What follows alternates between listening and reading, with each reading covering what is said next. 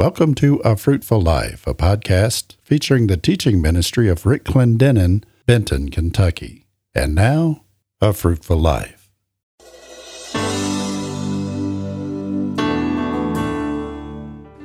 Hello, and welcome to A Fruitful Life with Rick Clendenen. Today, Brother Rick brings us the final session of the five part Living the Dream series. Dreams are God's seeds that are intended to change the way we think and remove boundaries from our lives. God is a dream giver, men are dream stealers, and Satan is the dream killer. In this series, you will learn how to recognize a God given dream, the steps necessary to fulfill it, and four tests you must pass before your dream can become reality. This series was taught at the Victory Worship Center in Harrogate, Tennessee, as part of the Recharge Conference, where Gary Miracle is the pastor. On this broadcast, Brother Rick begins session 5, entitled The Palace Test. After reviewing previous sessions, he brings us the three P's that we will have to deal with. Then he reads his text taken from Genesis chapter 41, verses 33 through 40. And now, here's Brother Rick. Living the dream, and God has been dealing with me about it. In fact, He's not just been dealing with me about it, I'm living the dream. God has called Debbie and I out to walk by faith and live what He's called us to do.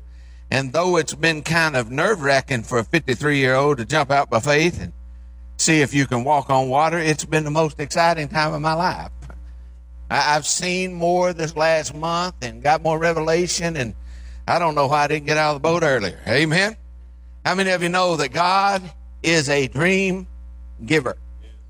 And dreams are God's seeds that He plants in your spirit. And He plants them there that He may, number one, change the way you think. How many of you know some of us are victims of stinking thinking? Yeah, you got to change your mind. The word repentance, we have misunderstood. It means a change of mind that changes a course direction. You know, a lot of people think repentance is forgiveness. How many of you know you can ask forgiveness a thousand times, never change anything? When we was kids, we used to have this prayer. Mom and Dad beat us deaf. They heard us pray it, but it was just a joke kind of. But it said, Lord, have mercy on my soul. How many watermelons have I stole? Two last night and two before. And I'm going back tonight to steal four more. How many of you know some people are getting forgiveness, but they're not changing nothing? Rep- I shouldn't teach this stuff to young people. I'm telling you, I know, I know already somebody's in trouble, but how many of you know sometimes we ask forgiveness, but we don't change? God put the dream in us to change the way we think. Second reason God put the dream in you is to take the limits off your life. All of us buck against our limits. How many know that's true? We all know our weaknesses, Lord have mercy. But how many of you don't know His strength?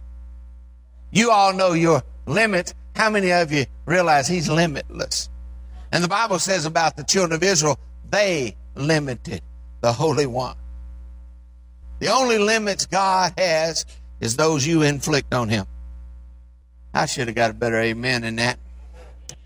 I said the only limits God has is the ones you inflict on him. He's a limitless God. He's able to do exceedingly abundantly above all that you ask or think. And so we've been dealing with dreams. And, and the other night I began this series by talking about what will become of your dream. This was a question that was asked by Joseph's brothers. Let's put him in a pit. Let's kill him. And then we'll see what will become of his dream. Did you know the world is looking at what will become of your dream? Are you hearing me? And because dreams are God given, they'll be devil tested. How many of you know new level? New devil. Every time God moves you to a different level, you're going to experience testing. And I got some news for you. Not all the test is from the devil. God will allow you to go through times of testing. Why? To prove your weakness? No, no, no. Just the opposite, to prove your strength. If you're a creator, you create something, you test it for strength, not for weakness.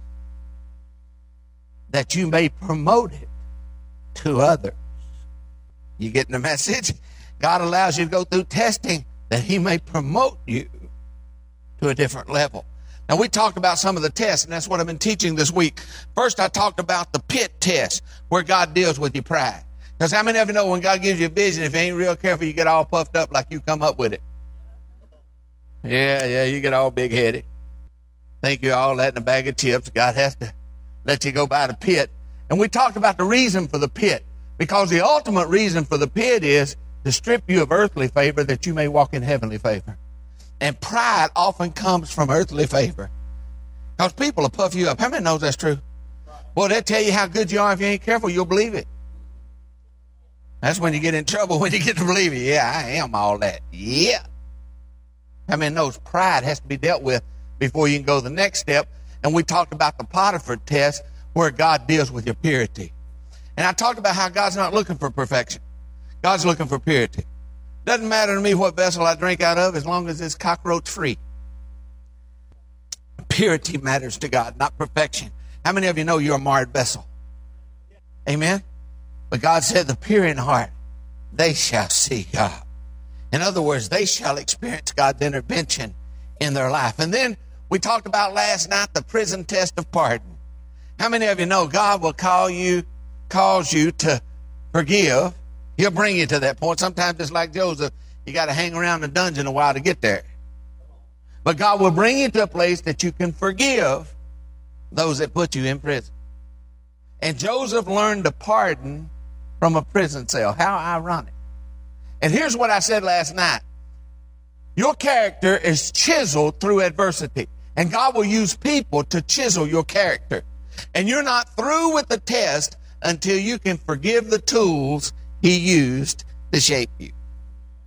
Amen. You got to get to the place where you can let them go. Uh, people tell me all the time, Brother Rick, I, I'm going through something. Somebody hurt me. I know you don't know what I'm going through. Huh? I've had people tell me everything, call me everything. I've had them to proclaim my death. I'm like Mark Twain. The rumors of my death have been greatly exaggerated. Many times people told me I was dead and gone. History, God had never used my life. And did you know I've lived long enough that now I've become their success story? I had a guy that took license from me years ago when I belonged to an organization, told me my ministry was over and would never amount to a hill of beans. I'm kind of mischievous. How many of you picked up on that? At that moment, I asked him, Now, let me ask you a question. He said, What? I said, Did Apostle Paul carry credentials with y'all? He said, Don't be foolish. I said, You either. Because the point I want to make is, you don't determine the limits of my ministry. That might be a God thing, just a change. Just a thought. That might belong to the hands of God. Did you know I live long enough that that same man told my dad-in-law a year ago that if he didn't do anything but launch me, that was his words, into full-time ministry and see my impact around the world, he felt like he'd done something for the kingdom. How many of you know the same people kick you out later on will say, I was the one. I was the one that made him what he was. People are fickle. Just thought I'd help you there. You don't have to write that down because you'll get that many times. You'll learn that lesson. But anyway, open your Bibles to Genesis 41. I want to talk to you a little bit about the final test. How many of you know the final exam is the one that's going to get you?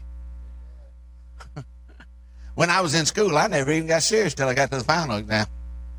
All through the year, I played, and then they would tell me, Rick, you need so many points, or else you're going to be here with me next year. And that's when I get real serious. Well, the test I want to talk about today is the palace test.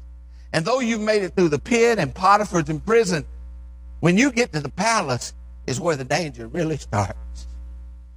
Because when you get to living your dream, that's when you can run your dream into a ditch just like that. And I want to talk about the palace test today.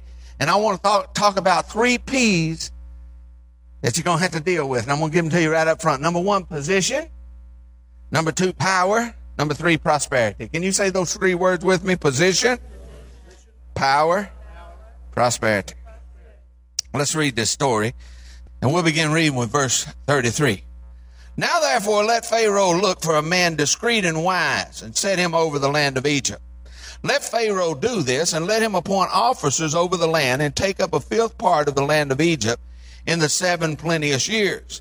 And let them gather all the food of, those good years, to come and lay up corn under the hand of Pharaoh and let them keep food in the city. And the food shall be for store to the land against the seven years of famine, which shall be in the land of Egypt, that the land perish not through the famine.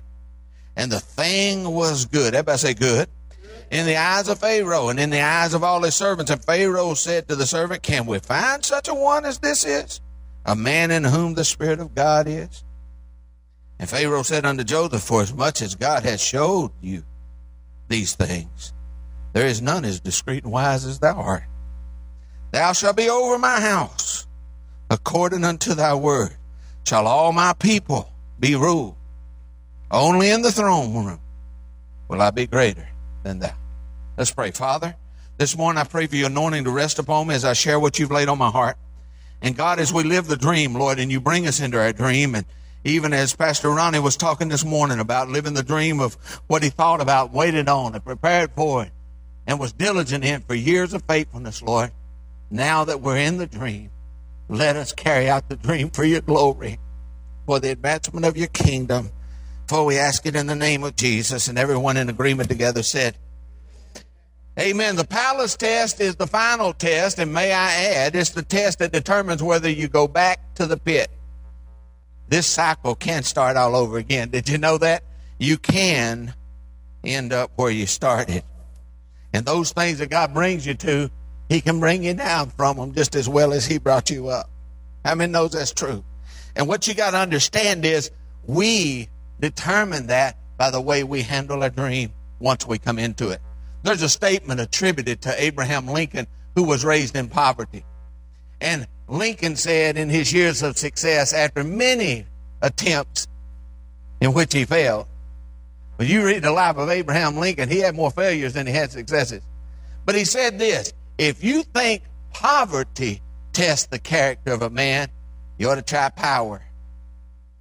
How many of you know when you come into power, you can begin to see what a person's really like. I used to work in a factory, Fisher Price Toy Company, drove a forklift there for 15 years. And they could take a pretty decent old guy and raise him up to a group leader and give him a quarter an hour and create a green eyed monster his mother couldn't love with a quarter. They could make a monster for a quarter.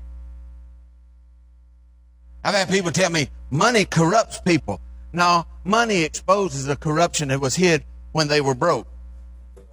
When you bring people to power, position, and prosperity, you start realizing what's really in the heart of that person because it will come flowing out in that time.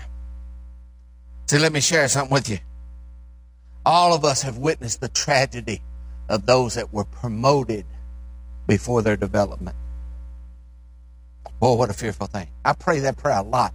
Lord, don't let me ever be promoted before my development. Because I don't want to just get there, Brother Bo. I want to stay there. I want to fulfill what he called me to do for his glory. I don't want to just arrive. I don't want to just impress. I want to impact. And if we're unable to do that, if we fall in that time, we're going to hurt a whole lot more people than we ever dreamed about hurting.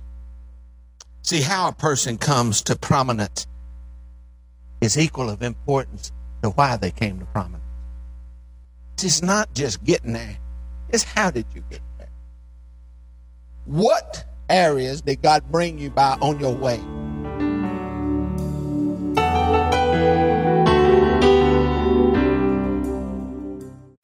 Thank you for joining us for today's podcast from A Fruitful Life.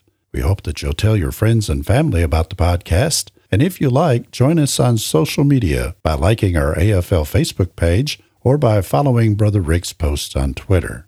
You can also find us on the web at afruitfullife.org. A Fruitful Life is the radio and media ministry of Rick and Debbie Clendenen, Benton, Kentucky. You may find out more about Brother Rick's life and legacy by visiting our website. Once again, that's a fruitfullife.org. Thanks for listening.